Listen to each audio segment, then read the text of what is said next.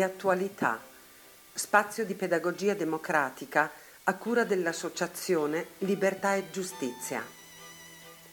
Facciamo politica nella maniera più scomoda possibile, cercando la verità e proponendo una visione lungimirante che conduca al pieno sviluppo della persona umana. La nostra bussola è la Costituzione repubblicana. Hannah Arendt scriveva: «La verità, anche se priva di potere, possiede una forza intrinseca. Qualsiasi cosa possano escogitare coloro che sono al potere, essi sono incapaci di scoprire o inventare un suo valido sostituto. Persuasione e violenza possono distruggere la verità, ma non possono rimpiazzarla». Grazie e buon ascolto.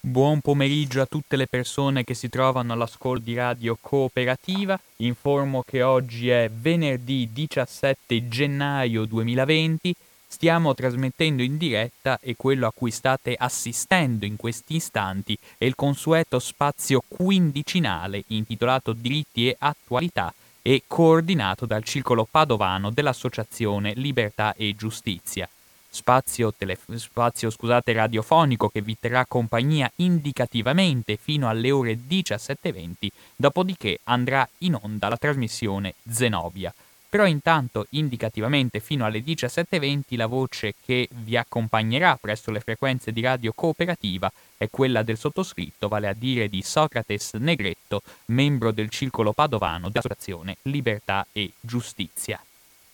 In una trasmissione dedicata all'attualità credo sia imprescindibile in questo frangente storico quanto mai funestato da tensioni internazionali, quanto mai funestato da intrichi internazionali, quanto mai connotato da una grande complicazione dell'assetto internazionale, occuparsi e fornire una panoramica generale, anche se per molti può apparire scontata, però fornire, come dire, un quadro più delineato per comprendere, diciamo così, quali sono le principali contraddizioni che permeano una zona del mondo che negli ultimi, nelle ultime settimane è salita molto spesso e giustamente agli onori delle cronache, quale la zona mediorientale. Parlare di Medio Oriente, affrontare il Medio Oriente è qualcosa che merita la massima attenzione per chi si occupa di attualità internazionale, se non altro per il fatto che, appunto, la prima cosa da tenere in considerazione che spiega anche buona parte delle tensioni intricate, contraddittorie, piene di cambi di prospettive da un giorno all'altro, pieno anche di schizofrenie continue, ebbene, bisogna tenere in considerazione che quella è l'area del mondo in cui giacciono due terzi dei giacimenti petroliferi internazionali e un terzo, peraltro, dei giacimenti gasieri, e per...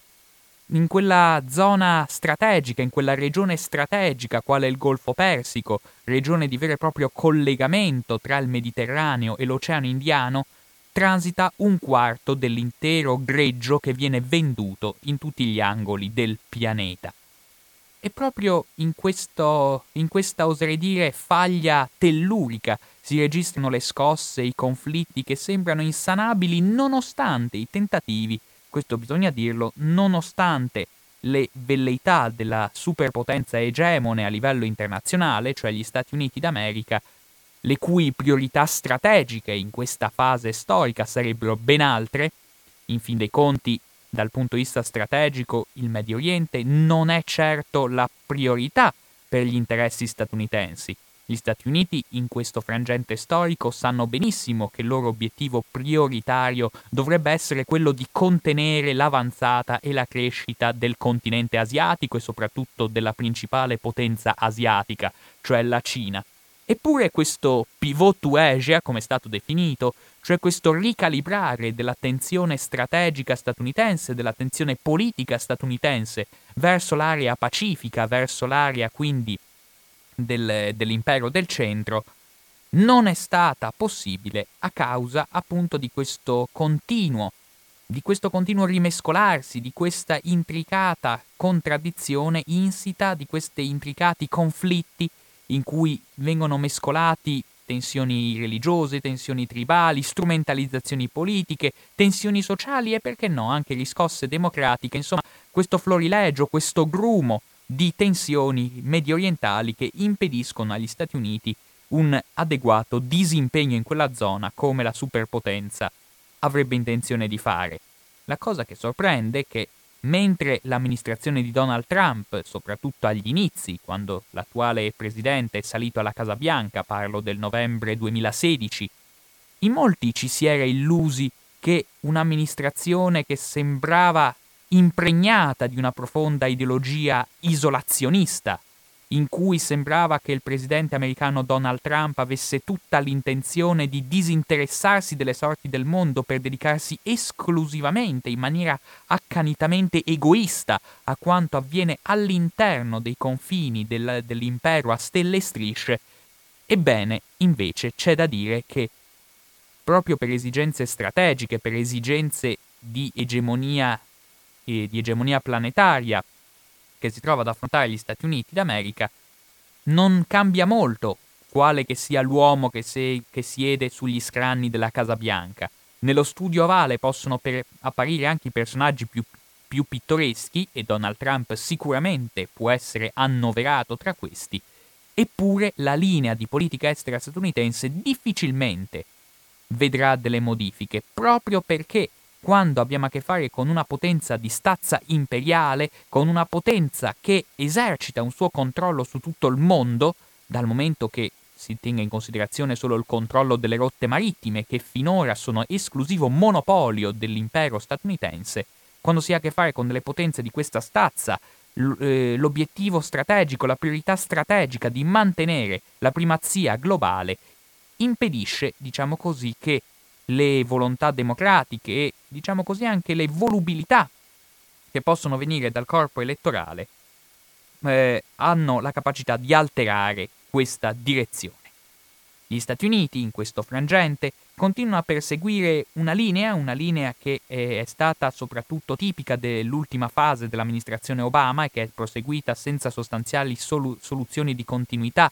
con l'attuale amministrazione Trump, vale a dire la necessità di creare all'interno del Medio Oriente, di quella vasta area che include non solo la, la regione eh, del, del vicino Oriente, appunto, ma anche tutta la fascia del Maghreb, vale a dire del Nord Africa, l'obiettivo statunitense, la sua vera e propria idea strategica, sarebbe quella di generare un equilibrio di potenza a livello regionale, cioè fare in modo che, fare in modo tutto sommato che all'interno, diciamo così, di questo agone territoriale, di questo coacervo di nazioni che intendono raggiungere tutte una maggiore stazza politica in quell'area, soprattutto le cinque potenze regionali più importanti che sono Turchia, Israele, Arabia Saudita, Iran ed Egitto, l'obiettivo statunitense, che va avanti, si può dire, ormai da, una, da sette otto anni a questa parte, è quello di evitare che una qualsiasi tra queste potenze possa acquisire troppo potere in ambito regionale. Per cui gli Stati Uniti, quando si approcciano al Medio Oriente,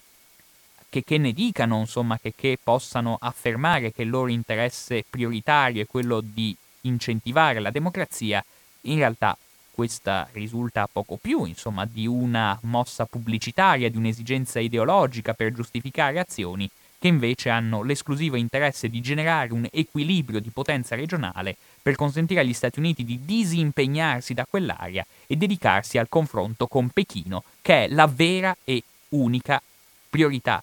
eh, in politica internazionale che, gli, che l'impero statunitense si trova a dover fronteggiare.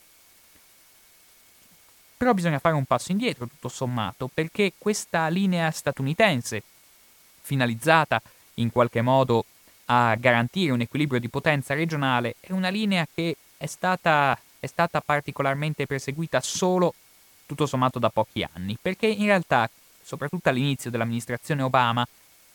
quando scoppiò inaspettatamente quel fermento democratico delle cosiddette primavere arabe, cioè quell'ondata spaventosa, spaventosa, tutto sommato anche positiva, dico spaventosa dal punto di vista della mole di persone che si sono riversate in piazza,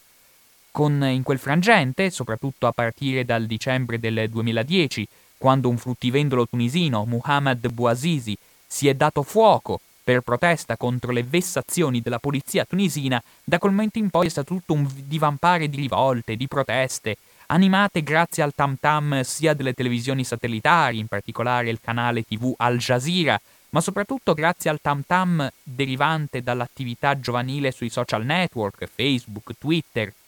e che nel giro di poco tempo, veramente nel giro di pochi mesi, ha generato una sollevazione nel mondo arabo finalizzata a chiedere una classe dirigente più rispettosa delle volontà popolari, più rispettosa anche di una legalità e di una morale pubblica, e anche, perché no, più rappresentativa del mondo giovanile. Insomma, le sollevazioni che avvengono a partire dal dicembre duemiladieci in tutto il mondo islamico colgono di sorpresa gli Stati Uniti. Colgono di sorpresa tutto sommato tutto il mondo, nessuno si aspettava che quelle primavere arabe potessero sgorgare in maniera così turbolenta, con scontri di piazza anche feroci, con occupazioni di piazze che si prolungano per mesi, con una combattività giovanile che nessuno si sarebbe aspettato, con la piazza egiziana, piazza Tahrir, che diventa il simbolo di questo movimento di protesta che divampa lungo tutto il mondo musulmano. È una cosa che ha lasciato tutti perplessi, soprattutto anche per il successo che queste proteste hanno avuto. Un successo che lo si è visto dapprima, sicuramente in Tunisia, quando il presidente ormai anziano e, c'è da dire, anche particolarmente corrotto, Ben Ali, nel gennaio del duemilaundici si è dato alla fuga abbandonando i suoi posti di comando all'interno di Tunisi, un incarico di comando che esercitava da molto tempo, vale a dire dal millenovecentottantasette, quando Ben Ali era salito al potere, peraltro grazie al sostegno non indifferente di, dei servizi segreti italiani, che hanno avuto un ruolo attivo nel fomentare il suo colpo di Stato. E, eppure nel giro di poche settimane questa, questa capacità di, dei fasci, delle fasci giovanili tunisine di scendere in piazza e di scacciare il presidente Ben Ali ha lasciato tutti a bocca aperta, ma questo, ma il meglio tra molte virgolette doveva ancora arrivare, perché la Tunisia tutto sommato è un paese abbastanza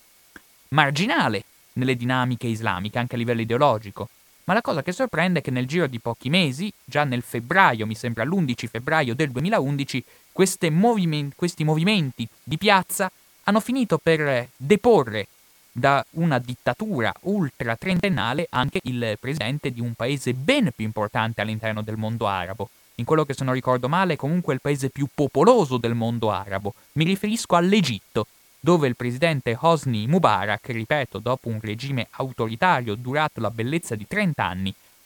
sceglie di scappare e quindi di dar vinta a quelle che sono le sempre più ormai incomprimibili manifestazioni di piazza. Bisognerà aspettare più o meno ancora un anno, nel febbraio duemiladodici, perché anche in un altro stato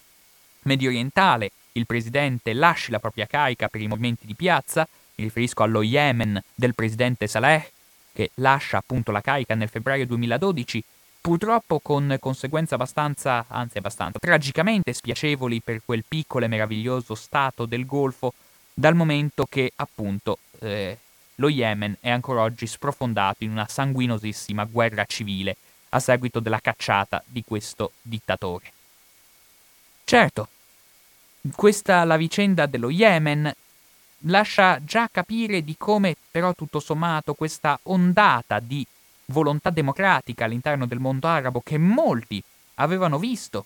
come qualcosa di positivo, come un vero e proprio movimento di liberazione finalizzato a strappare le catene del giogo dittatoriale, del giogo della corruzione governativa, molti stati del mondo musulmano, in realtà questa promessa di liberazione e di democrazia è ben lungi dal realizzarsi. Gli Stati Uniti, all'inizio di queste primavere arabe, soprattutto l'amministrazione Obama, tenta tutto sommato di dare manforte a queste manifestazioni, tenta tutto sommato di appoggiare queste manifestazioni di piazza, rendendosi però conto nel giro di pochi anni di come questa linea in realtà sia quanto mai intrisa di contraddizioni. Anzitutto perché in Egitto, dopo la cacciata di Hosni Mubarak, si va alle elezioni politiche e nel duemiladodici le elezioni politiche vengono vinte dalla fratellanza musulmana. La fratellanza musulmana che all'inizio riceve il consenso larvato o palese di Washington, perché la fratellanza musulmana sembrerebbe a primo acchito, a primo impatto, guardando la cosa a livello esteriore e superficiale, sembrerebbe un connubio interessante tra Islam e democrazia. La fratellanza musulmana, anche solo per il suo afflato rivolto alle elezioni politiche, anche il fatto che la fratellanza musulmana crede nelle elezioni politiche e prevede la presenza di una, di una cadenzata, di un cadenzato ritorno alle urne, in molti circoli occidentali, molti circoli di pensiero e molti circoli politici occidentali, lasciava all'inizio ben sperare che questo movimento potesse aver successo, tanto più che poteva contare sull'appoggio di importanti nazioni mediorientali. Mi riferisco all'appoggio della Turchia, che soprattutto appunto in, questi prime, in, questi primi, in queste prime fasi fornisce un sostegno non indifferente alla fratellanza musulmana, e a fornire altrettanto sostegno alla fratellanza musulmana concorre anche un altro Stato, questa volta però presente all'interno della penisola arabica, mi riferisco allo Stato del Qatar, che può apparire uno Stato piccolo, ma in realtà tanto piccolo e ininfluente non è, dal momento che il canale tivù più seguito nel mondo islamico, vale a dire Al Jazeera, è di fatto sotto il controllo dello Stato del Qatar. E questo Stato del Qatar, che è praticamente l'unico Stato della penisola arabica non essere legato a doppio filo con gli interessi strategici dell'Arabia Saudita, dal momento che, come tutti sapete, il Consiglio di cooperazione del Golfo è di fatto un'emanazione degli interessi dell'Arabia Saudita, e in questo Consiglio di cooperazione del Golfo comunque vediamo nazioni come gli Emirati Arabi Uniti, come tutto sommato anche il Kuwait, nazioni, non parliamo del Bahrain, tutte nazioni che, sebbene piccole e sebbene rette in maniera, come dire, molto autoritaria, sono legate a doppio filo con gli interessi dell'Arabia Saudita, sono dei fedeli assertori degli interessi dell'Arabia Saudita. Tra gli, tra gli stati che pullano all'interno della penisola arabica, gli unici, in qualche modo, che non sono particolarmente persuasi dal, dalle esigenze dell'Arabia, dalle esigenze appunto della monarchia assoluta che vige in Arabia Saudita, della casa Saud che comanda col pugno di ferro e con notevole violenza anche in Arabia Saudita. Ebbene, tra le nazioni svettano appunto il Qatar, che si mantiene, sì, sempre su posizioni filosunnite, ma abbastanza indipendente, e poi uno Stato che, eh, come dire, è tipico di ambiguità, pieno di ambiguità, nel senso che rimane filo arabo, ma strizza l'occhio spesso e volentieri anche all'Iran, mi riferisco all'Oman. Sono questi due stati, Qatar e Oman, che rispetto alle esigenze del Consiglio di cooperazione del Golfo, che è nient'altro che un'emanazione appunto della volontà dell'Arabia Saudita, dello Stato di Riyadh, sulle dinamiche mediorientali e non solo, ebbene sono due stati che in qualche modo si comportano un po' come schegge impazzite. E insomma, dicevo, la fratellanza musulmana ha potuto contare per lungo tempo sul sostegno fedele di nazioni come la Turchia e il Qatar, e questo, soprattutto secondo la vulgata neocon statunitense, poteva essere in qualche modo, la, poteva fornire in qualche modo la spinta per un effettivo processo di democratizzazione in tutto il mondo islamico. In molti si erano illusi, anche all'interno delle cancellerie statunitensi, si erano illusi che questo processo di movimenti di piazza portasse ad un'effettiva democratizzazione del Medio Oriente, in qualche modo anche avverando quella che era stata appunto la linea dei neocon sotto l'amministrazione di George W. Bush, questi neocon che avevano giustificato l'invasione dell'Iraq anche come, diciamo così, il preludio per rendere, affinché con la deposizione di Saddam Hussein i popoli arabi spontaneamente si sarebbero ribellati alle loro classi dirigenti. Questo sembrava, come dire, una profezia destinata ad avverarsi con le primavere arabe. In realtà queste primavere arabe hanno finito per dare risultati quanto mai contraddittori. Tant'è vero che ancora adesso la fratellanza musulmana, che è comunque un movimento presente, però è ben lungi dall'ottenere i successi di un tempo, dal momento che alla fine hanno finito per prevalere altri, altri interessi e anche altre linee di frattura all'interno del mondo islamico. Infatti eh, l'esperienza al governo della fratellanza musulmana in Egitto è durato letteralmente pochi mesi. La fratellanza musulmana in Egitto, dicevo, aveva vinto le elezioni nel duemiladodici, era diventato presidente Mohamed Morsi in Egitto, però il governo del Cairo si era distinto fin da subito per una politica che in realtà rispetto agli ideali di democrazia sembrava preservare ben poco, cioè nel giro di poco tempo ci si è resi conto, ben lungi dal realizzare aspettative di pluralismo civile, ci si è resi conto della netta impronta islamista del governo capeggiato da Mohamed Morsi. Mohamed Morsi dà vita a un governo più simile ai, ai precetti della Sharia, cioè della legge islamica, con restrizioni in ambito di diritti civili, di diritti anche femminili e di diritti sociali, che ha finito per disattendere quelle che erano le illusioni arrivate dalle primavere arabe. Fatto sta che, non tanto per motivi ideali, ma per scalfire in qualche modo queste pulsioni dei fratelli musulmani, già nell'estate del duemilatredici, a furor di popolo e con notevole consenso popolare, avviene un colpo di Stato, mh, orchestrato soprattutto dall'establishment militare egiziano, e sorretto in qualche modo, ripeto, anche dalla popolazione egiziana. Nell'estate del duemilatredici Mohamed Morsi viene deposto con un colpo di Stato, si pone fine all'esperienza della fratellanza musulmana al governo in Egitto e sale al potere il generale che ancora oggi regge le sorti del Cairo, vale a dire il generale Abd al-Fatah al-Sisi.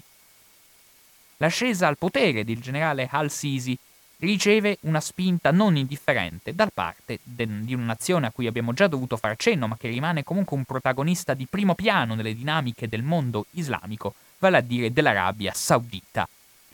Questo paese, l'Arabia Saudita, che fin dallo scoppiare delle rivolte nei, ne- all'interno dei paesi arabi ha assunto una posizione di netta intransigenza. Questo paese che vede al potere una ristretta oligarchia che esercita una monarchia assoluta, questa ristretta oligarchia intrisa di un Islam quanto mai puritano, della corrente wahhabita, che è una delle correnti più fanatiche, più integraliste dell'Islam politico. Ebbene, l'Arabia Saudita, terrorizzata dinanzi alla possibilità che all'interno dell'Arabia le classi giovanili potessero chiedere un cambio di regime, ebbene l'Arabia Saudita ha cercato con tutti i mezzi che ha a disposizione di soffocare nel sangue quelle che sono state le rivolte democratiche in tutto il mondo islamico. È intervenuta militarmente, per esempio, lo si ricorda poco, è intervenuta militarmente per esempio nel febbraio del duemilaundici in Bahrain, quando anche in Bahrain sono, si sono sollevati i barlumi di una primavera araba, con le classi giovanili in piazza per chiedere maggiori riforme democratiche. L'Arabia Saudita è intervenuta militarmente per schiacciare con, tutta, con tutti i mezzi e senza ricorrere a, come dire, senza ricorrere a palliativi, senza lasciarsi trarre, mh, senza, senza troppi convenevoli, insomma, a schiacciare nel sangue queste, queste rivolte. E, insomma, la spinta controrivoluzionaria dell'Arabia Saudita, terrorizzata dinanzi alla possibilità che delle forze che comunque credono nel, nell'elettoralismo e nel pluralismo democratico, che dicono di essere tali, mh, rappresentano ovviamente una minaccia per gli equilibri interni del regno saudita, e di conseguenza la casa reale dei Saud ha sempre fatto tutto il possibile per schiacciare qualsiasi anche flebile barlume di democrazia all'interno del mondo medio orientale. Questo spiega anche perché, appunto, all'interno dell'Egitto Eh, l'Arabia Saudita ha spinto così tanto perché la fratellanza musulmana venga deposta, e con la deposizione della fratellanza musulmana è emerso evidentemente, emerso in maniera molto chiara, la linea confusionaria che gli Stati Uniti adottano verso le intricate vicende mediorientali. Ripeto, Stati Uniti che fino a quel momento sembravano solidarizzare, sembravano simpatizzare per la causa dei fratelli musulmani, ma trovandosi di fronte a potenze regionali agguerrite come l'Arabia Saudita, ben poco inclini ad accettare, eh, ben poco inclini, dicevo, ad accettare che i fratelli musulmani possono avere il benché minimo successo nell'area del cosiddetto Dar al-Islam, cioè dell'area a maggioranza islamica presente sul pianeta, ha reso gli Stati Uniti, diciamo così, abbastanza, ha creato una vera e propria crisi all'interno degli Stati Uniti, nel senso che da quel momento in poi la linea strategica di eh, favorire un equilibrio di potenza regionale senza favorire particolarmente l'uno o l'altro attore regionale ha finito per prevalere, facendo fallire quella che era la linea di sostegno alla fratellanza musulmana.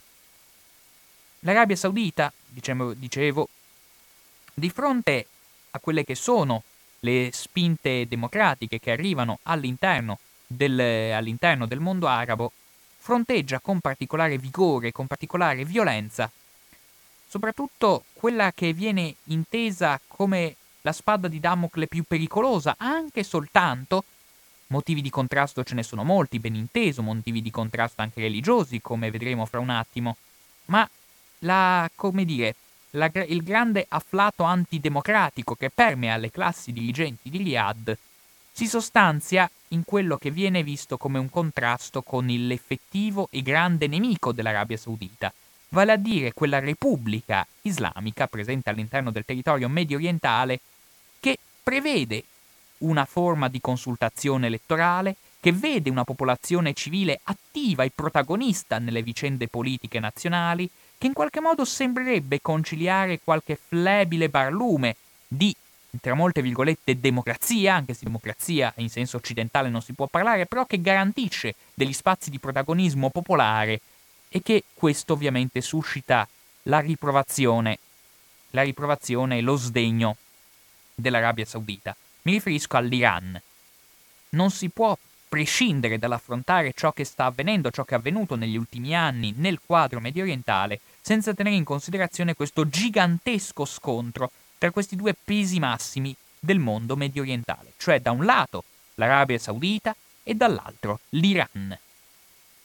Potenze che non a caso si collocano ambedue sul, sul Golfo Persico, che non a caso in qualche, ca- in qualche situazione viene anche denominato Golfo Arabico, a testimonianza di quanto sia profonda la frattura tra queste due nazioni.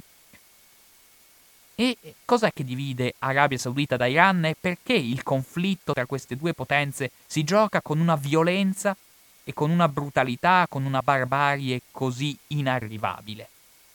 Ci sono motivi, i motivi politici in qualche modo sono stati già enunciati, il timore che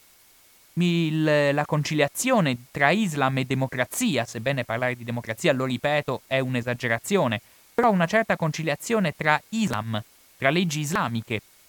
e partecipazione popolare possa estendersi all'interno del mondo nettamente arabo, spinge l'Arabia Saudita a eh, contrastare con tutti i mezzi, anche coi più spietati mezzi che ha a disposizione, l'influenza dell'Iran all'interno delle dinamiche mediorientali. Spiega il, il, un, il motivo politico di questo dissapore quanto mai profondo. Ma oltre a motivi di interesse politico ci sono motivi di interesse economico. Si faceva prima allusione al fatto che sia l'Iran che l'Arabia Saudita si trovano a fronteggiarsi su una zona come quella del Golfo Persico, di cui abbiamo già enunciato quali sono le peculiarità, le caratteristiche e l'importanza dal punto di vista strettamente economico, per le riserve petrolifere che lì sono presenti e per il traffico commerciale che lì è presente, nonché per la rilevanza strategica di una zona che, lo ripeto, è di fatto un canale di comunicazione tra il Mediterraneo e l'Oceano Indiano. Quindi motivazioni economiche, motivazioni politiche, motivazioni anche ancestrali, cioè il contrasto tra, il contrasto tra persiani e arabi è un contrasto etnico che si trascina da secoli, da molti secoli oramai, e che permea ancora la mentalità in queste due nazioni. Ma il contrasto così insanabile, così furibondo, così spietato, così disumano tra Arabia Saudita e Iran si gioca ovviamente per la ragione che di solito viene citata sempre per prima, ma che in realtà è più che altro una strumentalizzazione, cioè il confronto tra l'Islam sunnita e l'Islam sciita, con ovviamente l'Arabia Saudita, che è in qualche modo il tutore dell'Islam sunnita, il capofila dell'Islam sunnita, e invece la Repubblica Islamica di Teheran, cioè l'Iran, che è capofila dell'Islam sciita, un Islam in realtà minoritario all'interno del mondo islamico. Ebbene, sì, anche questa è una linea di frattura abbastanza rilevante, sebbene in realtà, a mio parere, questa è più che altro una strumentalizzazione di contrasti che in realtà sono molto più profondi e guardano a interessi molto più concreti, molto più cogenti. Eppure questo contrasto violento tra, eh, tra mondo dell'Arabia Saudita e mondo legato all'Iran È un contrasto che lentamente ha finito per non solo per far dimenticare completamente tutti quelli che erano i bei sogni legati alle primavere arabe. Il mondo giovanile che ha animato le primavere arabe è stato incapace di strutturarsi, è stato incapace di organizzarsi e alla fine le sue promesse di democrazia sono state bellamente disattese. E quindi, eh, ma tutto sommato anche i contrasti interni al mondo arabo sul sostegno o meno da fornire alla fratellanza musulmana, che in, per esempio nel conflitto libico, soprattutto nella prima fase del conflitto libico, hanno giocato un ruolo importante, dobbiamo ricordare anche questo, anche in Libia c'è stata una rivolta giovanile di eh, discreta rilevanza, soprattutto, eh, soprattutto partita da molti ex ufficiali del dittatore Muammar Gheddafi, che Saleh, che era al potere dal lontano millenovecentosessantanove all'interno dello Stato di Tripoli. La Libia, insomma, anche, anche lì, come tutti vi ricordate,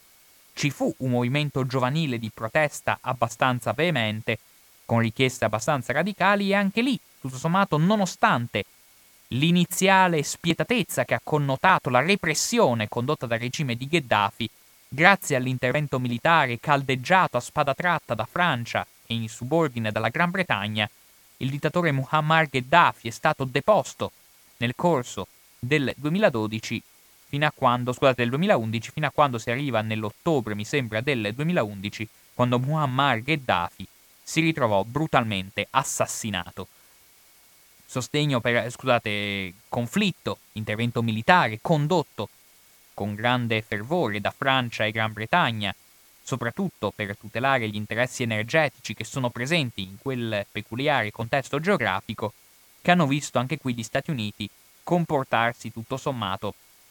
come degli attori disorientati. Gli Stati Uniti hanno, eh, non hanno giocato un ruolo da protagonisti nella campagna libica, hanno sostenuto le ragioni di Francia e Gran Bretagna, ma solo con molta fatica e non senza una punta di imbarazzo. E anche l'Italia, tutto sommato, nella stessa situazione, non ha giocato sicuramente il ruolo di protagonista attivo in quella che comunque era pur sempre una sua ex colonia. E quindi eh, in Libia, dicevo, dopo le rivolte, anche lì si afferma il contrasto che già abbiamo visto in campo in Egitto, per esempio, di una fazione politica più vicina alla fratellanza musulmana e una fazione politica invece più tradizionalista e più conservatrice, che eh, la prima fase della guerra civile libica, per esempio, ha esemplificato e ha reso brutale anche nel suo snodarsi, con l'operazione Alba Libica, sostenuta sempre dalla Turchia e dal Qatar, cioè dai padrini politici della fratellanza musulmana,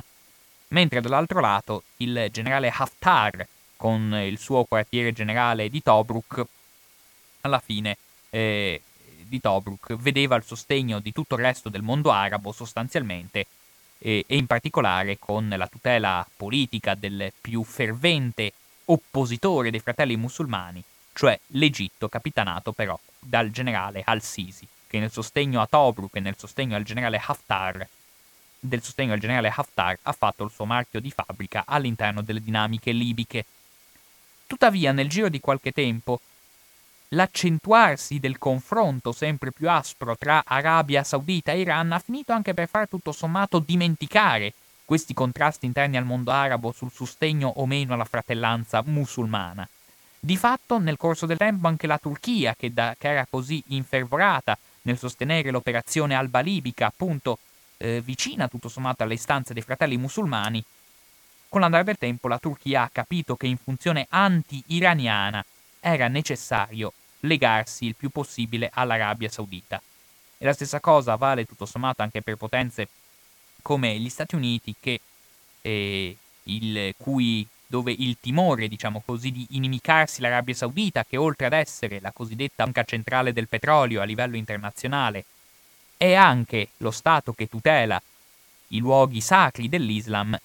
e quindi la necessità da parte degli Stati Uniti di non scontrarsi con l'Arabia Saudita per non far sembrare la campagna statunitense come una campagna crociata contro il principale paese tutore dei siti sacri dell'Islam, segnatamente la Mecca e Medina, ha impedito agli Stati Uniti di assumere una posizione di effettiva critica nei confronti del regime di Riyadh, del regime che è presente all'interno dell'Arabia. E questo spiega peraltro anche il perché dopo l'undici settembre duemilauno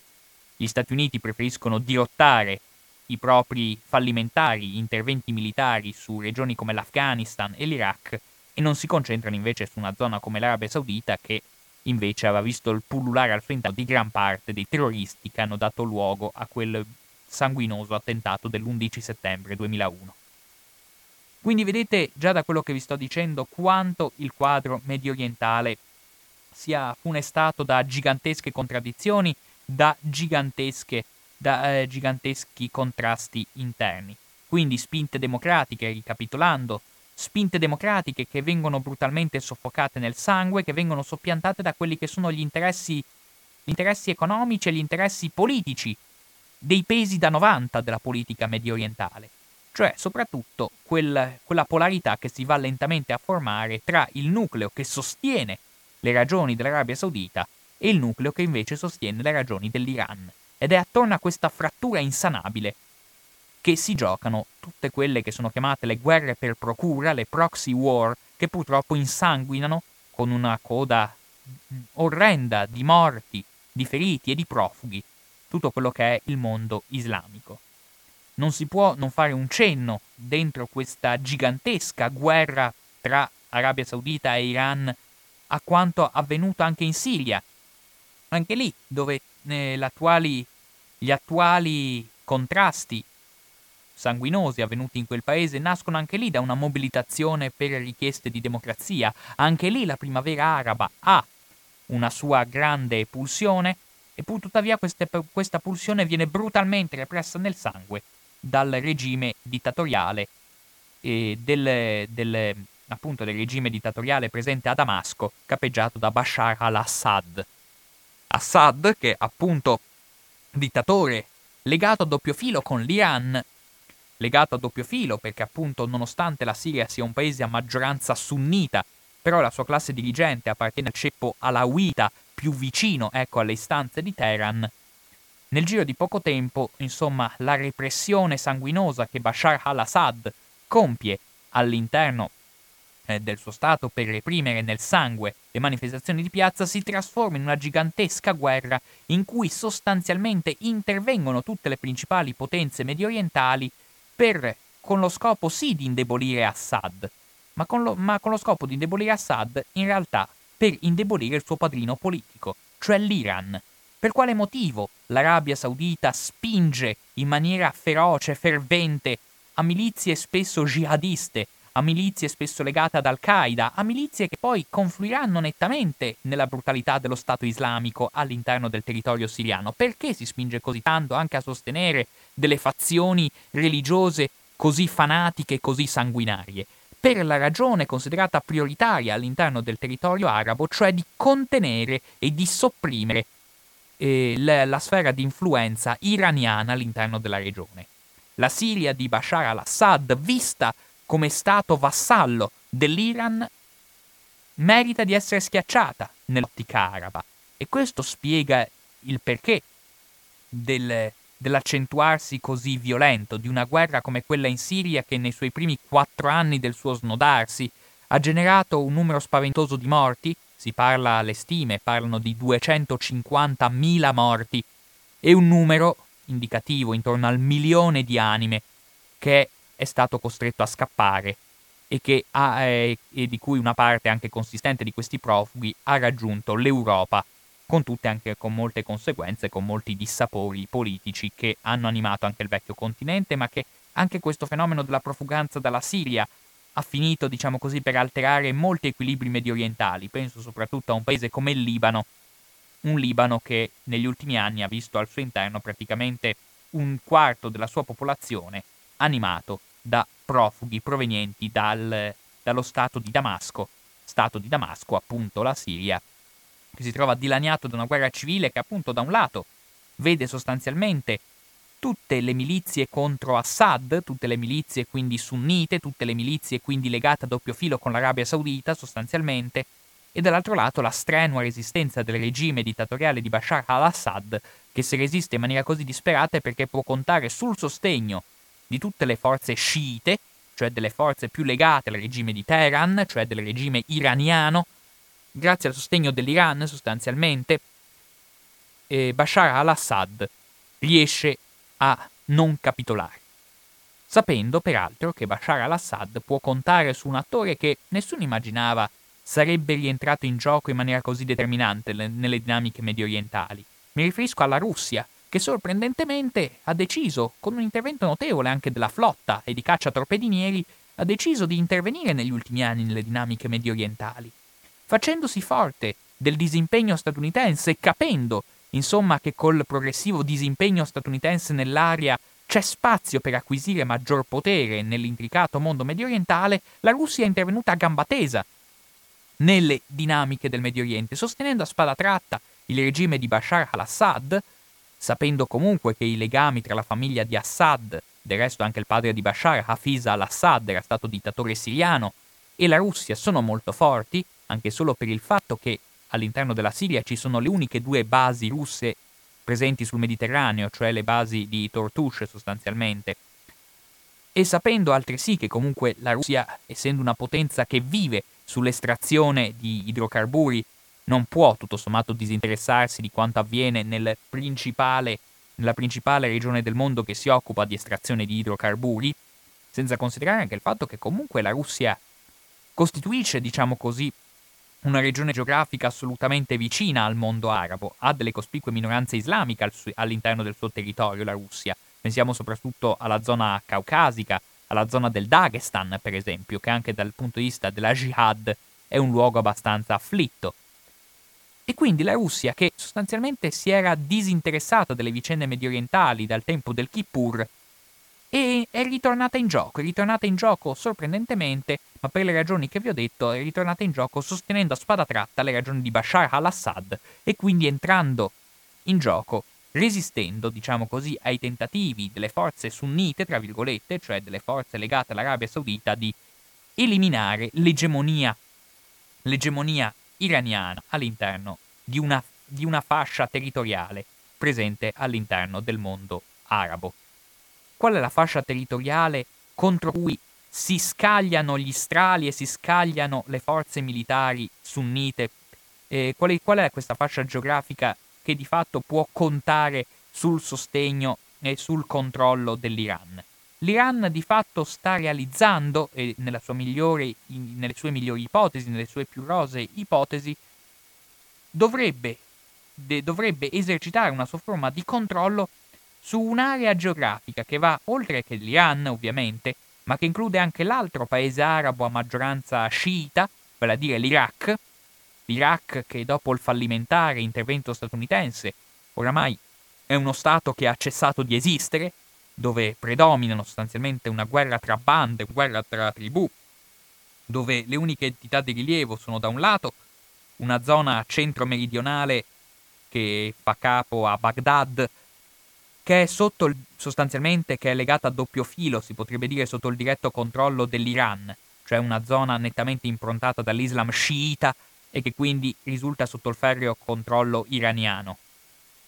Poi ci sono altre aree che ormai sono, si può dire anche se non formalmente, ma sostanzialmente sono autonome, cioè la zona del nord-ovest a maggioranza arabo-sunnita e poi nell'area settentrionale non dobbiamo dimenticare il Kurdistan iracheno, che risulta anch'essa una regione sostanzialmente autonoma, sostanzialmente indipendente. Però vedete come complessivamente l'Iraq abbia finito complessivamente per abbracciare la causa iraniana, sotto lo sguardo terrorizzato, lo ripeto, dell'Arabia Saudita, delle forze sunnite, che vedono perdere terreno e che vedono l'Iran come potenza in pericolosa espansione nel mondo mediorientale. Quindi l'Iraq, che grazie, si può dire grazie all'intervento statunitense, ha assunto una connotazione sempre più filo iraniana, da che prima, non dimentichiamolo, Saddam Hussein, in realtà il dittatore iraniano che è stato, che è stato abbattuto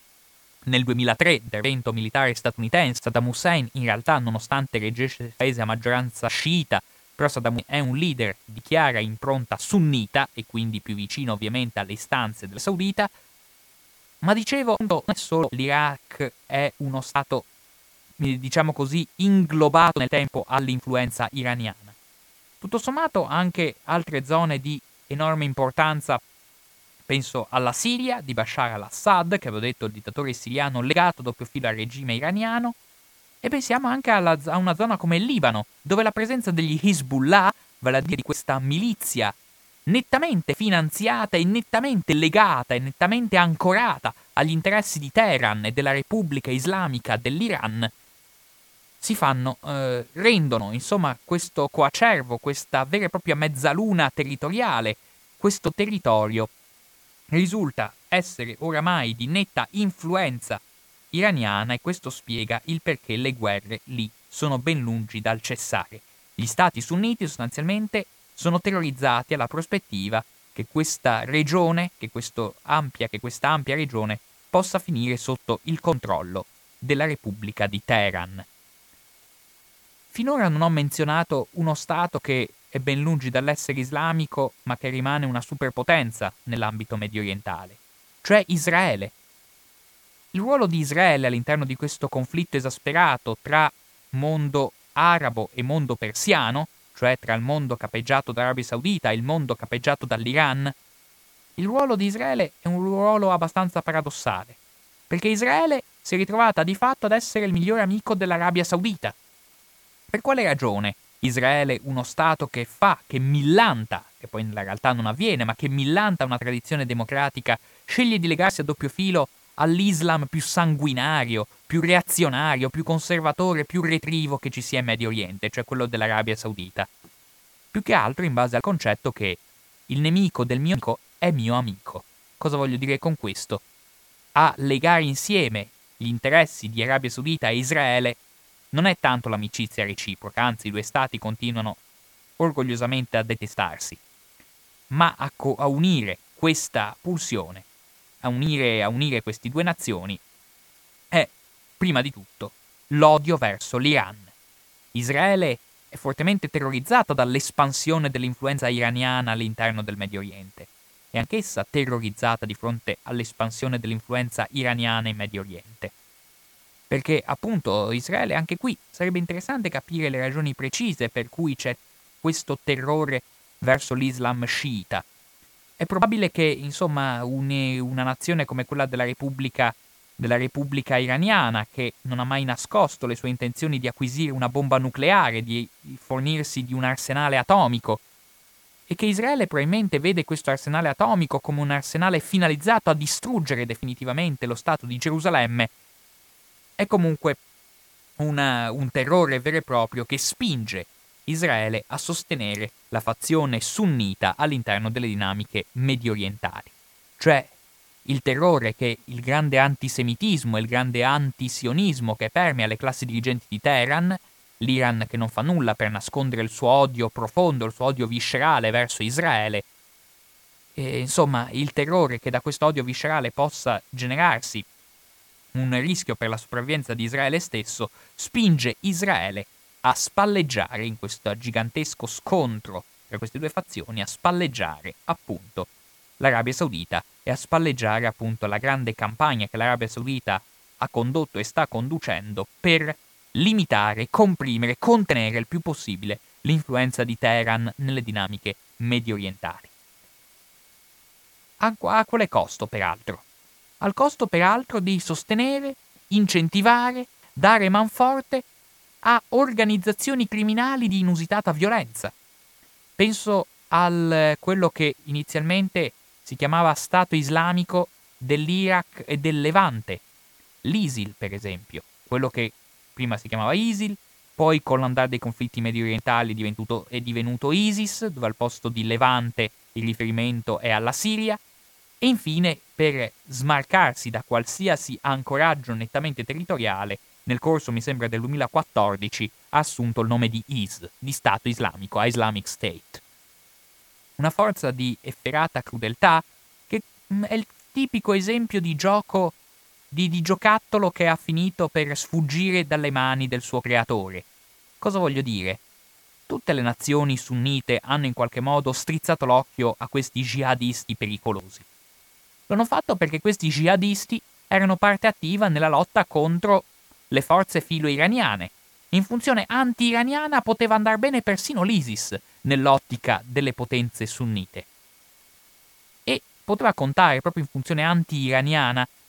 poteva contare queste forze jihadiste sul sostegno anche larvato persino delle potenze occidentali,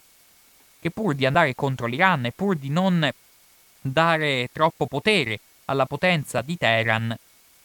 si poteva anche lasciar correre le barbarie jihadiste di questo, di questa organizzazione. Organizzazione che in realtà affonda le radici abbastanza in lontananza nel tempo, affonda le radici ancora nell'occupazione statunitense dell'Iraq, dove sostanzialmente alcuni ex ufficiali fedeli a Saddam Hussein, che si sono ritrovati completamente emarginati dal contesto di potere iracheno con l'avvento al potere degli sciiti, queste ex classi dirigenti legate a Saddam Hussein sostanzialmente hanno iniziato a dar vita ad una resistenza anti-americana che con l'andare del tempo ha trovato sempre più proseliti, ha trovato una sua influenza in una vasta area irachena, nella zona di Ninive per esempio. Insomma, grazie all'ostilità, grazie all'odio efferato contro l'influenza iraniana nella regione araba, contro l'influenza sciita nella regione araba, anche, anche molti sunniti hanno finito per abbracciare la causa dello Stato Islamico, lo Stato Islamico che macina sempre più consensi e nel giro di poco tempo inizia ad acquisire una ricca, consi- una ricca quantità di territorio, una ricca superficie che include, va a includere sia un'area, l'area più, eh, più orientale della Siria che l'area più occidentale dell'Iraq. A cavallo tra i fiumi Tigre ed Eufrate si insedia per molto tempo, e ancora adesso una sua forma di influenza ce l'ha, si insedia per molto tempo un vero e proprio califfato che viene autoproclamato tale grazie al califfo Abu Bakr al-Baghdadi, che nell'estate del duemilaquattordici si autoproclama califfo, vale a dire, fi- vale a dire vicario del profeta. E insomma, l'influenza del califfato, sfruttando queste contraddizioni e sfruttando il grande odio anti-iraniano che permea le dinamiche mediorientali, trova un suo spazio, si insedia su uno spazio abbastanza considerevole, dà vita ad una forma tutto sommato anche statuale, fornisce una sua, una sua forma di tribunale, fornisce i suoi ospedali, fornisce le sue scuole, fornisce persino dei dicasteri all'interno di questa vasta area territoriale, imprimendo una dittatura e imprimendo, per così dire, una prassi politica di efferata violenza, imponendo una prassi politica di efferata violenza, potendo contare anche su dei ricchi introiti di natura economica, derivanti da molti traffici illeciti, traffici criminali, traffici di esseri umani, traffici di beni archeologici, traffici di prodotti stupefacenti. Grazie a, questa, a questo contesto tutto sommato favorevole alle sue obrobriose istanze, lo Stato Islamico riesce a trovare un suo spazio, riesce a trovare una sua legittimazione, il che ce la dice lunga, insomma, su quanto questi odi, questi rancori mediorientali finiscano per dare vita a questi brutali soggetti, di cui purtroppo anche in Europa abbiamo avuto i sentori, perché eh, non, non ci si smetterà mai di ricordare i barbari eccidi che sono avvenuti sia nel gennaio del duemilaquindici a Parigi, all'interno del, della redazione del giornale satirico Charlie Hebdo, dove l'intera redazione è stata massacrata da un gruppo che si richiama esplicitamente al califfato, sia nel novembre dello stesso anno, sempre all'interno di Parigi, un'altra efferata strage che ha provocato, mi sembra, intorno a una, una quindicina di morti, dove insomma anche lì abbiamo visto il califfato entrare in azione con i metodi brutali che lo contraddistinguono, ma purtroppo questa è la cosa più spaventosa, perché all'interno di questo clima di odio e all'interno di queste contraddizioni quanto mai intricate, quanto mai fanatiche, quanto mai accresciute da un contesto sanguinoso e dove la guerra si protrae in maniera spaventosa da anni e anni, ormai da un decennio sostanzialmente, purtroppo lo Stato Islamico ha finito per trovare o anche purtroppo molti consensi all'interno del mondo sunnita, ma anche all'interno del mondo secolare, vale a dire persino tra persone di provenienza atea, di provenienza agnostica, di persone che all'interno della, dell'ideologia apocalittica del califfato hanno trovato una ragione di esistenza. Persone magari sbandate, persone magari che hanno bisogno di idee forti, persone emarginate dalla società che purtroppo nella barbarie efferata dello Stato Islamico hanno trovato una ragione di esistere. Si sono persuase in questo clima ormai di degradazione, di distruzione, di scomparsa di certezze, di precarietà costante. Hanno trovato purtroppo nello Stato Islamico, nella sua promessa di apocalisse e nella sua promessa di giudizio divino imminente, favorito questa idea di giudizio divino dalle efferatezze che ormai da decenni trascinano tutto il mondo, soprattutto quello mediorientale, a fare in qualche modo, a dar manforte a queste brutali, a queste brutali conseguenze. Insomma, si potrebbe parlare ancora a lungo, mi rendo conto di aver fatto una relazione fluviale, per concludere però con cosa? Per concludere con una certa amarezza con quanto siamo distanti dall'ideologia tipica degli anni novanta, secondo cui la fine della guerra fredda, la fine dello scontro ideologico tra mondo socialista e mondo liberale, avrebbe cagionato una vera e propria fine della storia, come la chiamava Francis Fukuyama, cioè una sostanziale pacificazione del mondo, di un mondo ormai dominato dalla ferrea egemonia statunitense, che quindi avrebbe finito per non cagionare alt- nessuna forma di contrasto effettivo, di contrasto politico, visto che ormai il mondo era destinato ad essere monopolare e egemonizzato dall'esclusivo controllo di Washington. In realtà, questa illusione, proprio i contrasti all'interno del Medio Oriente ci rendono conto di come al contrario la fine delle ideologie ha finito per lasciare un grande vuoto, un grande vuoto nel mondo, che soprattutto in quella fascia di cosiddetta Caoslandia, cioè in quella fascia tropicale che vede l'Italia peraltro al confine, in quella fascia che va dal, sostanzialmente dall'America centrale, attraversa l'Africa del Nord per arrivare a tutta la zona mediorientale.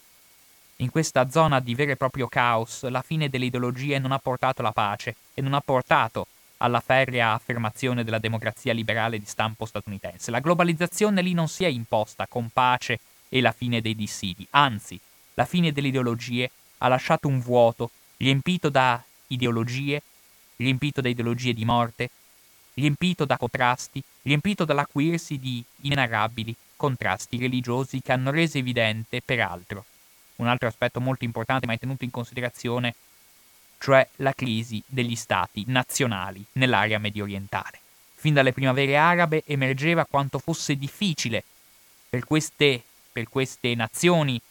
del, del, del mondo islamico acquisire un concetto occidentale di Stato. Le prime vittime, tutto sommato, delle, delle tensioni mediorientali sono stati proprio i concetti di sovranità statale. Il Medio Oriente ormai è afflitto, il mondo islamico in generale, si può dire afflitto sempre più da, veri, da vere e proprie disgregazioni degli stati nazionali. Vediamo l'emergere sempre più prepotente di stati mafiosi, staterelli non riconosciuti ma di fatto sotto il controllo di organizzazioni criminali. Vediamo il proliferare di milizie jihadiste che controllano fette di territorio. Vediamo sempre, il, sempre più il proliferare appunto di forme di sovranità forme di sovranità tipiche di una situazione caotica, tipiche di una situazione imprevedibile, dove la legge del più forte sembra farla da padrone senza avere una struttura statale con cui fare i conti. Ed è in questo clima, appunto, ed è con questa constatazione di un mondo mediorientale abbandonato alle intricate logiche degli istinti più bestiali che, se qualcuno ha voglia di fare qualche intervento, lascio spazio alle telefonate. Il numero a cui chiamare è zero quarantanove ottocentottanta novanta venti. Sì, pronto, chi parla? Pronto, buonasera. Salve. Devo abbassare? Abbasso? No, no, se la sento benissimo. Sì, mi sente? Sì, la Ma... sento bene. Dunque, ah, lei ha fatto una disamina della quale io, ad esempio, i palestinesi esistono nella sua, cioè sono già spariti proprio dalla circolazione, cioè una popolazione praticamente un'epurazione etnica vera e propria. In questo caso non si tratta né di sciiti né di sunniti, mi sembra, ma di una civiltà democratica, unica civiltà democratica del Medio Oriente, che sembra che abbia occupato territori che non non sono i suoi, o no? No? Certo. E questa grande democrazia cosa sta facendo nella striscia di Gaza? Cioè, mi sembra che non interessi proprio assolutamente a nessun paese occidentale. Eh? E parlavamo dell'Iran. L'Iran aveva firmato un trattato sulle armi nucleari con Obama. Mm-hmm. Quando Netanyahu andava in America con Obama, Netanyahu entrava al Congresso americano senza passare per Obama.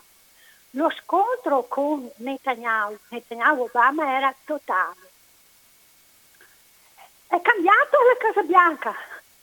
oggi c'è Trump. Trump, come è entrato,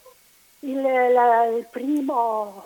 capo di Stato che ha visitato a Washington è stato Netanyahu. Ha riconosciuto Israele come capitale, eh, Gerusalemme come mm-hmm. capitale di Israele, e il genero di Trump è un grosso politico israeliano. Dunque, qual è il problema fra l'Iran? Perché l'Arabia Saudita è da sempre protetta dagli americani, da sempre, ed è, il pa- ed è una, una dittatura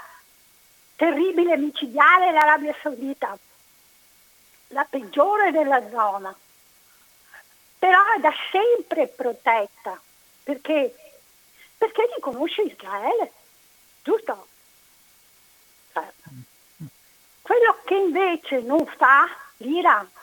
l'Iran degli Ayatollah, che adesso sta cedendo anche l'Iran, eh, perché si ritrova in piazza gli studenti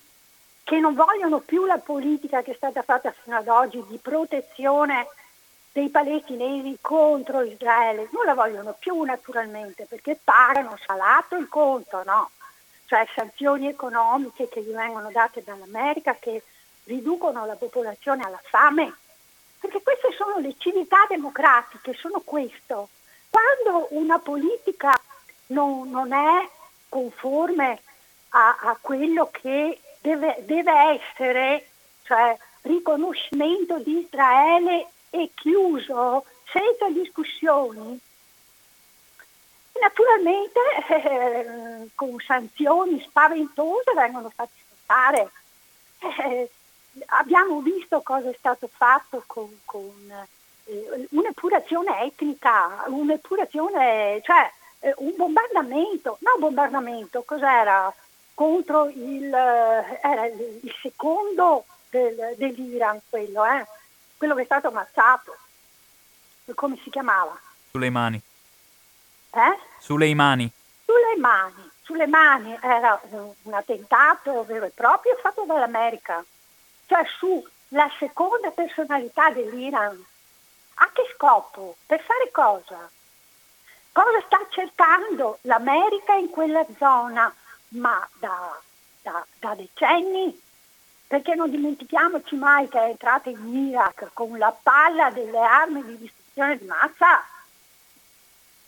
Quindi il progetto è lampante, insomma. Cioè, ri- si voleva destabilizzare il Medio Oriente Mediterraneo. Eh, cioè, ripeto, un trattato sulle armi, sul, sulle armi nucleari Formato, eh, firmato da Obama, no? Ritirato da Trump, proprio perché per creare il problema, perché quello che vuole l'America è destabilizzare quei territori. L'America è Israele, non credo di dire niente di nuovo. Israele rappresenta il capitalismo americano, rappre- rappresenta gli Rothschild, che l'hanno voluta in quella zona, esattamente in quella zona perché, perché c'è un progetto sionista da realizzare in quella zona, perché noi guardiamo a sciiti, sunniti, arabi, via discorrendo, ma non guardiamo mai quello che è Israele. Israele è sionista e sorgere in quella zona ha un preciso scopo. Cioè il sionismo prevede di realizzare dal fiume Eufrate al fiume Nilo, ed è esattamente quello che sta accadendo, di rimettere in piedi la grande Israele, perché Dio, direttamente Dio, ordina al popolo eletto, che sarebbero i sionisti israeliani, la ricostruzione della grande Israele. Perché di Israele naturalmente non si parla mai, e di, e di palestinesi poi men che meno, anche perché insomma bisognerebbe dare dei criminali a, a, ai nostri padroni, perché questi hanno in mano il potere finanziario, eh? Per quello non esistono, nel, nel, nel, nell'informazione non ci sono. Vabbè, la ringrazio. E quindi, eh? Forse sì, le devo ringraziare perché adesso forse devo lasciare spazio a qualche altra telefonata. Sì, quindi sionisti e wahabismo saudita, mai preso in mano. Perché? Perché hanno in mano il potere finanziario. Guardiamo cosa stanno facendo i sauditi in Yemen, ma la guerra in Yemen esiste? No, non esiste, come non esiste il progetto di epurazione etnica dell'intero me- Medio Oriente e Mediterraneo. Ma insomma, le cose sono abbastanza chiare. Grazie e buonasera. Eh beh, grazie. Se qualcun altro vuole intervenire, perché vorrei rispondere alla signora che ha appena telefonato, perché ha offerto molti spunti. Io dico la verità, non sono pienamente d'accordo con lei, soprattutto sulle intenzioni statunitensi all'interno dell'area mediorientale. Per cui se qualcun altro nel frattempo vuole intervenire, prima che do la mia risposta, il numero a cui chiamare è zero quarantanove ottocentottanta novanta venti. Nello spazio diritti e attualità di oggi, che è venerdì diciassette gennaio duemilaventi, abbiamo affrontato soprattutto le dinamiche intricate del Medio Oriente, dimenticandoci, come dice giustamente la telefonatrice, dimenticandoci di, tante, di tanti drammi sortiti a danno soprattutto appunto delle popolazioni più vulnerabili, più fragili, e quelle che ovviamente non hanno grossa influenza nelle, nella lotta di potere all'interno del mondo mediorientale. Mi riferisco quindi alla popolazione palestinese che, come tutte le popolazioni inermi e vulnerabili, in questi scontri di potere economico, di potere politico, sono le vittime predestinate, ahimè, e con grande rammarico di tutti. Per cui il telefono rimane ancora aperto, se qualcuno vuole intervenire, se no io approfitto di questi minuti conclusivi della trasmissione per dare una risposta alla telefonatrice, nel senso che non sono pienamente d'accordo, diciamo così, sul fatto che la linea statunitense sia quella di destabilizzare il Medio Oriente per il solo gusto di farlo, tra molte virgolette. La linea statunitense all'interno del, del Medio Oriente è quella di generare un equilibrio di potenza, soprattutto la linea che si è affermata con grande evidenza negli ultimi anni dell'amministrazione Obama, e questo lo voglio chiarire, non vedo discontinuità tra la linea di Obama e la linea di Trump, è una linea tutto sommato in continuità per quanto riguarda l'approccio al mondo islamico. E qual è questa, questa continuità? Consiste nel fatto che gli Stati Uniti vogliono fare in modo che nessuna potenza regionale presente in quell'area possa acquisire troppo potere. E perché Obama fa l'accordo sul nucleare iraniano? Fa l'accordo quindi per garantire maggiori spazi di potere all'Iran. Lo si fa per il fatto appunto che si teme in quel frangente storico che magari con la caduta del regime siriano di Bashar al-Assad, che nel periodo del nucleare iraniano sembrava molto vicina, non dimentichiamocelo, fino al duemilatredici duemilaquindici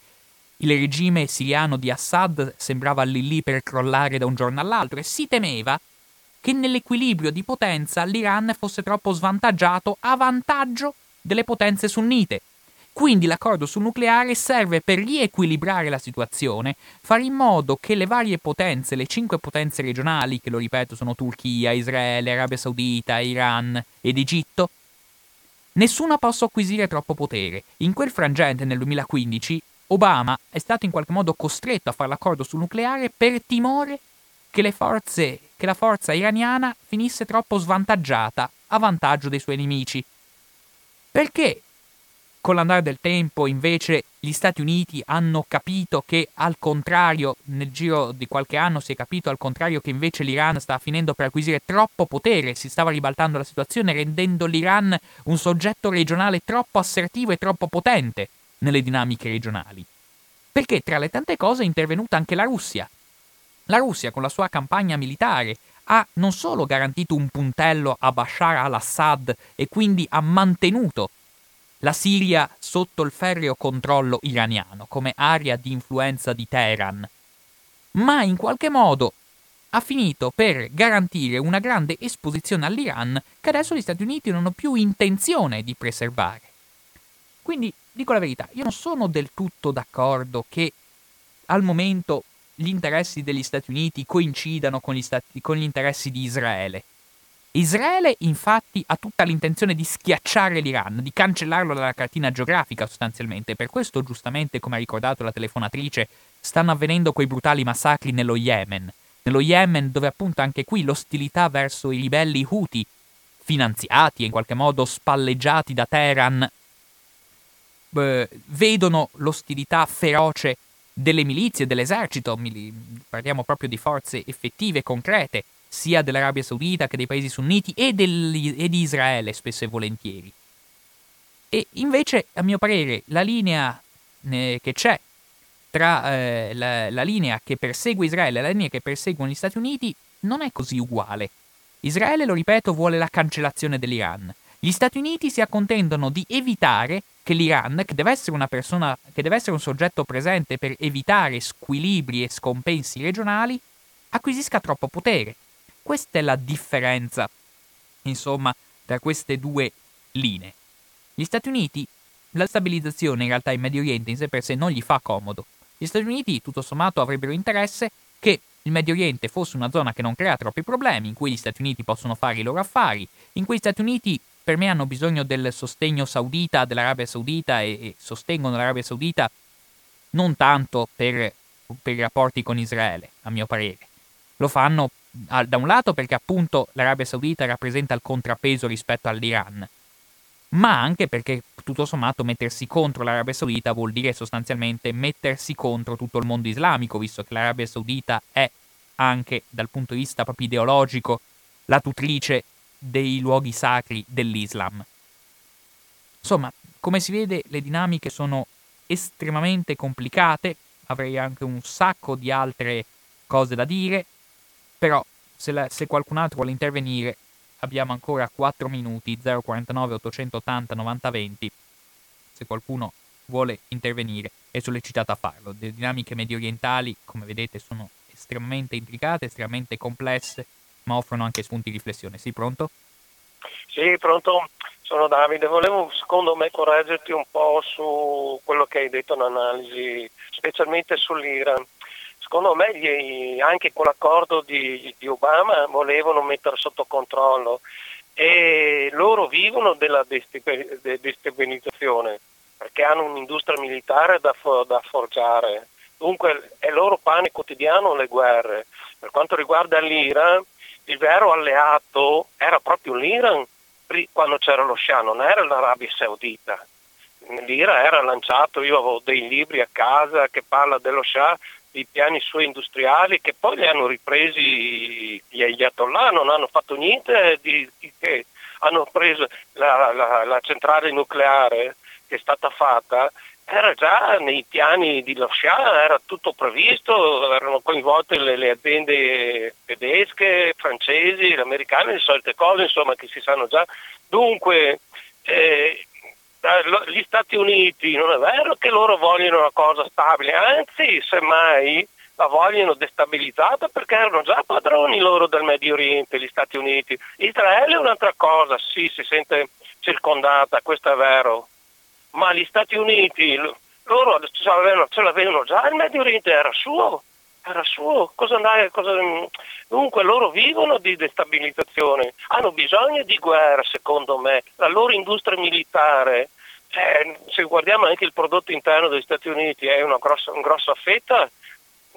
su questo, sul resto sì era d'accordo, ma per quanto riguarda che loro vogliono un Medio Oriente stabile, non è mica tanto vero secondo me. Loro vivono proprio di destabilizzazione. Magari sentiamo la tua risposta. Grazie mm. e buona serata. Grazie Davide, ha offerto un punto di vista sicuramente ponderato. A mio parere, vabbè, lasciamo spazio alla chiamata, sì, pronto? Ah, eh, eh, buon pomeriggio Socrates, bentornato. Salve. Eh, veramente c'è, tu sei una persona che di storia ne conosce parecchia, ecco. Yes. No, ti devo dire una cosa riguardo a... a al discorso dell'armamento nucleare dell'Iran. Io, io, eh, cioè, io non riesco a capacitarmi proprio l'arroganza degli Stati Uniti d'America, cioè le bombe atomiche vanno, eh, vanno sospese gli armamenti nucleari, cioè eh, riamo atomico è cosa eh, deleteria per tutta l'umanità, anche se dicono che usa come eh, deterrente per impaurire l'avversario, no? C'era, eh, eh, quando c'era, eravamo in periodo di guerra fredda con l'ex Unione Sovietica, no? E c'era la corsa proprio al riamo nucleare, no? Dopo, dopo quello che era capitato nella seconda, alla fine della seconda guerra mondiale con il lanciamento delle bombe atomiche a Nagasaki e Hiroshima. Cioè, non esistono le bombe atomiche democratiche e quelle dittatoriali. Basta, mettiamole al bando. L'ONU, c'è la, la deliberazione delle Nazioni Unite, che sia l'Iran, che sia Israele, che sia la, la Russia, che sia il Pakistan e l'India. Anzi, forse là sarebbe ancora più pericoloso la questione de, de la, del Punjab, no? La guerra che c'è tra, da, diciamo, tra etnie, no? E musulmani indù. Il confine tra India e Pakistan lì potrebbe essere una miccia che potrebbe scoppiare e, e fare un'escalation mondiale, ma però le, le bombe nucleari devono essere messe al bando definitivamente, basta, non ne possiamo più. E cioè, questa è proprio arroganza, tracotanza degli Stati Uniti d'America. Sono stati gli unici a sganciare eh, le bombe atomiche su, su, su, su popolazioni civili in tempo di guerra. Gli unici sono stati, e loro hanno e, e loro credono di essere e, sono e proprio e, non riesco a capire la loro proprio superbia nei confronti di altri paesi, cioè che si lavano i lavi, che devono lavarsi i, i, i, i panni sporchi a casa propria, perché ne hanno parecchi, ne hanno proprio parecchi, e devono capire, basta, devono smetterla di, di, di e, e poi arriveranno cinquantadue bombe nucleari qua nelle nostre basi, Afgano e Ghedi, perché la, la, la Turchia, no, eh, sappiamo benissimo, no, adesso sono incentrati, sono incentrati i rapporti tra Erdogan e Putin, no, e quindi considero, eh, io so, premetto che sono contrario alla NATO, perché io non capisco perché la NATO, cioè se è dissolto il patto di Varsavia ci deve essere ancora la NATO, questa è una cosa che io non riesco a capire, no? Cioè, proprio vogliono, cioè, la, la, la, la, la classica potenza che vuole essere egemone, no? il, il gendarme del mondo. Eh, L'Iran, certamente, se c'è Mustafano, l'esule iraniano all'ascolto, vorrei capire come vorrebbero rovesciare il regime dell'Elato là. Eh, in quel caso, con l'aiuto degli Stati Uniti d'America, con l'aiuto dell'Occidente, o il popolo iraniano deve risollevarsi, ribellarsi. E il tempo, e, e, lo Shia naturalmente è stato sostenuto dagli Stati Uniti, come anche gli ayatollah dalla Francia e, da, e anche dagli americani, dagli americani. Ai tempi di Mossadegh, Mossadegh mm-hmm. quello era un regime laico, eh, battista, socialista, riformista, eh, panab- panabarista, panaba- come si dice? Pan- sì, sì, panarabista, sì. Eh, ecco, che voleva unificare tutti i... cioè fare un, un diciamo così un mondo arabo più, più laico, più meno integralista musulmano, ecco. Va bene, grazie. Va bene. Grazie della pazienza per avermi ascoltato. Ciao. oh, Ciao, grazie, grazie davvero. Ecco, rispondo